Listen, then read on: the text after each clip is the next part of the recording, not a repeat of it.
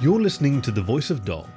I'm Khaki, your faithful fireside companion, and today's story is The Wishing Tree by Renee Carter Hall, a fantasy and science fiction author whose most recent book is Signal from Goal Publications, and you can find more of her stories on curiousfictions.com.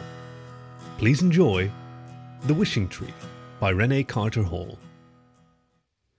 He was the oldest raccoon in the backwoods, and he not only knew every trick, he'd invented half of them himself. He'd seen the leaves change so many times that he'd lost all count of how many years he'd lived. But though his grey brown fur had gone silvery white in places, he was still as spry and limber a raccoon as any hound had ever chased. He had no name, not even one he called himself, but when anyone in the woods talked about him, everyone knew who they meant. He was curled up in a cozy hollow that day, dozing as afternoon settled into dusk, when he heard the hounds baying. He recognized their voices. One of the hounds was young and green, the other one wasn't. And he hadn't lived so many years without learning to respect at least a few of his enemies.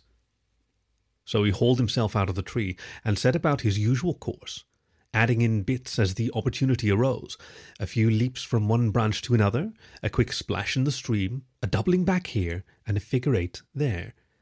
And it was almost enough.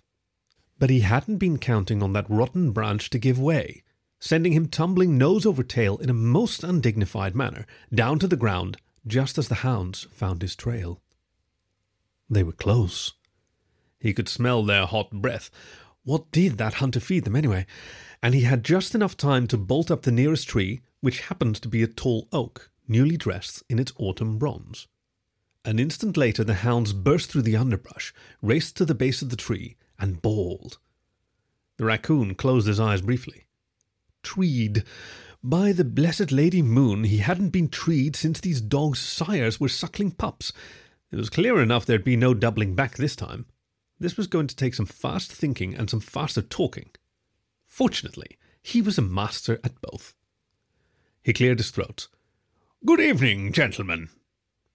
The hounds looked at each other. The younger one, Buddy, was a blue tick, barely more than a pup, all wiggle and wag, eager to get even a pat on the head for a job well done. The older hound, Red, was a battle worn redbone. His coat was snarled with burrs and etched with ragged scars, and a spark of hellfire blazed in each eye. His teeth, the raccoon noted, were yellow, but they were still sharp. Is he talking to us? Buddy asked Red.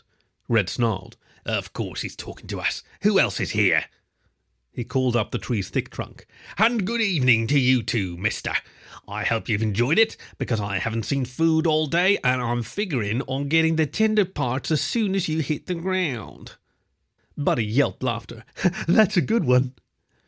Well, the raccoon replied calmly, if you don't see farther than your belly, I suppose that's your loss. Still, I'd have thought a sophisticated canine like yourself would know the legend if anyone did. The hounds exchanged another glance. What legend? Red asked. The raccoon feigned surprise. Then you don't know about this tree? Red looked the trunk up and down. What about it? It's the wishing tree. I thought everyone in these woods knew about the wishing tree. What's a wishing tree? Buddy piped up. Shut up, you, Red snapped. He looked back up at the raccoon. What's a wishing tree? A magic tree that gets you whatever you want most, the raccoon explained. Of course, you have to climb it and get an acorn from up here to wish on, and I don't think those nails of yours are up to it. Buddy was already scrabbling at the bark with his front paws, trying to grab hold. Yes, stop it, Red said with a growl. Everyone knows dogs can't climb trees. Yes, that's true, the raccoon said. Of course. I could make your wishes for you. Buddy's tail wagged so hard it stirred up dead leaves in the underbrush. Really? Oh, I don't see why not. There are plenty of acorns up here. I can reach two right from here. Now, the raccoon said, after we make your wishes, you have to close your eyes, turn around seven times, and run home. And you can't open your eyes until you get there, or your wish won't come true. Buddy looked at Red. But how are we going to get home if we can't see? Red rolled his eyes. Use your nose, stupid. Are you a hunting dog or not? The raccoon heard rustling, and the shifting breeze carried the oily scent of human. Better make those wishes quick. How about the little one first? Well, Buddy lowered his head in a canine blush. It's sorta. Out with it, Red snapped, or we won't have time for mine. The master's coming. Well, there's a, a lady down the road. She's pretty, the raccoon prompted. Oh, yes, but we're always tied up, so. Red rolled his eyes again. You wouldn't know a bitch's backside from a woodchuck hole. Say no more, the raccoon said, clutching the acorn and closing his eyes. Okay, now what about you? Steak, Red said dreamily, licking his lips. Had it once when I was a pup. Back when the master was different, he sighed. Long time ago. All you think about is food, Buddy said. Yeah, well, someday you'll learn what's really important in life, and it's not a little show dog with more scent than sense. The raccoon held the second acorn, closed his eyes, and opened them again. Done, he said, and as soon as the hound's eyes closed, he hauled himself down the tree and as far away as he could get while still being in the woods. A minute later, the hunter arrived and nearly got barreled down by his two hounds, their eyes still shut tight, galloping full speed all the way home.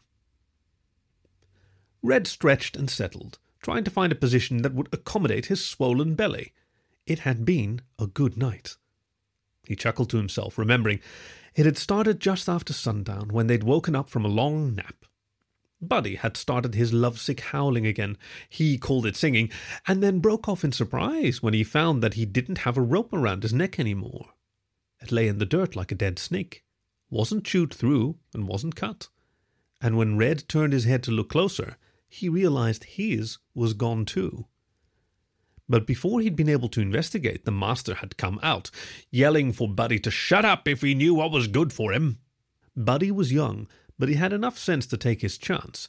And when the master saw his prize blue tick coonhound take off down the hill and down the road, he went chasing after. And he left the cabin door open. Red had enough sense to take his chance too. That open door was all the invitation he needed, and inside his nose led him right to the dinner his master had left behind a gorgeous raw steak, deep pink and marbled, waiting to be slapped into the cast iron skillet. He grabbed it, turned to run, and then paused. He remembered this cabin. He remembered curling up by that wood stove in the corner, feeling the fire's warmth washing over him like his mother's tongue, back from when he was too little to know anything except touch. He remembered getting tidbits of Master's dinner, remembered pats on the head and scratches behind the ears. He glanced back at the kitchen table. One of the bottles was there too, right next to the skillet. His hackles went up, and he growled around the dripping meat. The bottles had started everything. Once they showed up, the bad times started and never stopped. Not being able to wake the master, being shut inside all day, all night, and then hit when he did what he had to do on the floor. Pain that made him want to bite, and worse pain if he did. Once his master's own rifle aimed at him. And then the half hearted doghouse and the rope tied tight but there was no rope around his neck now. He held the steak firmly in his teeth, those lovely salt sweet juices pooling on his tongue, and decided. On his way out, he paused at the master's chair.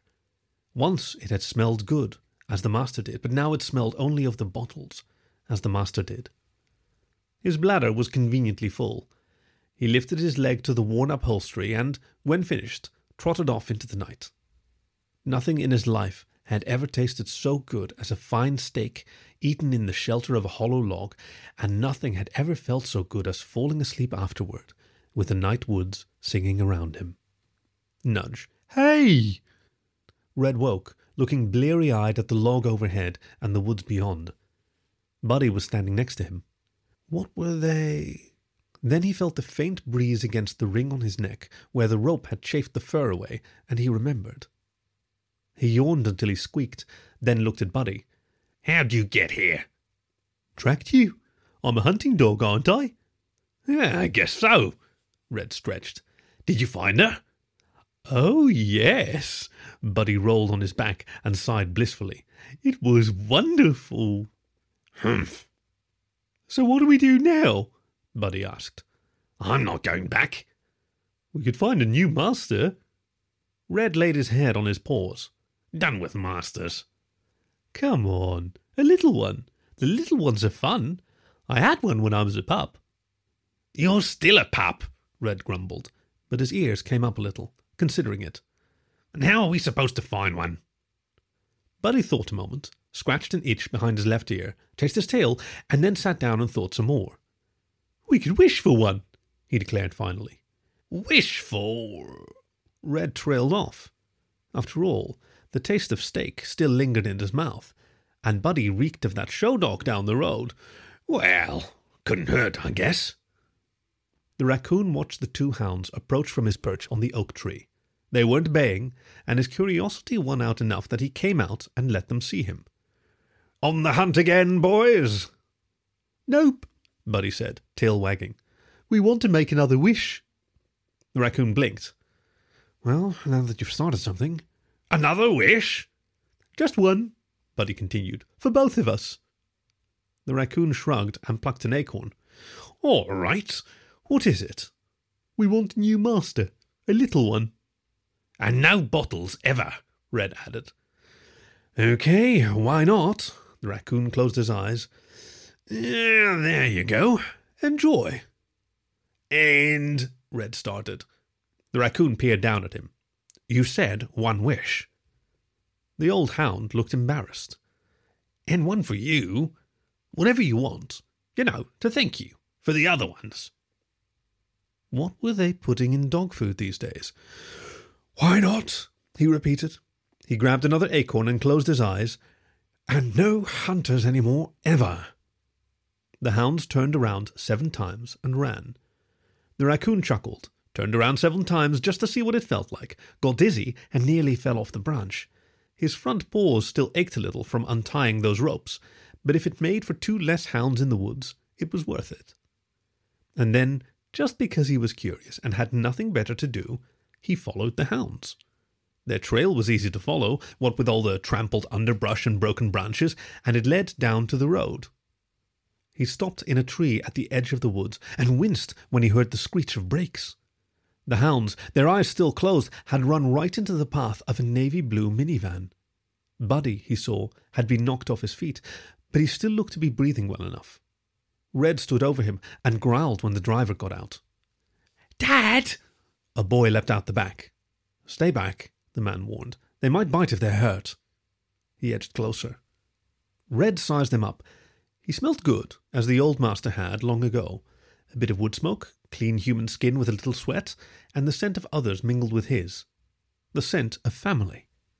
And no bottles either. Not a hint. It was good. Red looked up, searching the man's eyes, and wagged his tail once, then twice.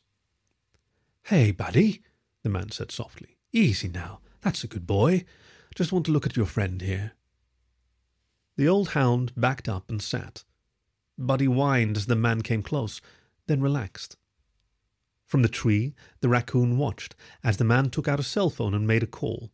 The boy brought a blanket from the car, and they carried the little hound carefully inside. Red hesitated just an instant, then jumped in, and the minivan drove away. Well, that's two less hounds for sure, the raccoon thought.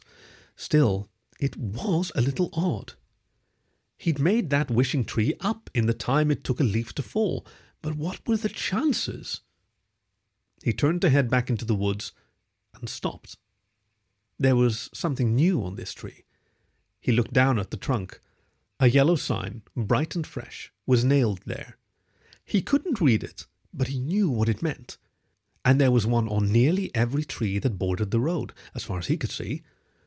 Posted, no hunting. No hunters any more. Well. The raccoon hurried back to the oak, clambered up, and clutched an acorn tightly in both paws. Crawdads without pinchers, he whispered, and closed his eyes. This was The Wishing Tree by Renee Carter Hall, read for you by Khaki, your faithful fireside companion. Thank you for listening to The Voice of Dog.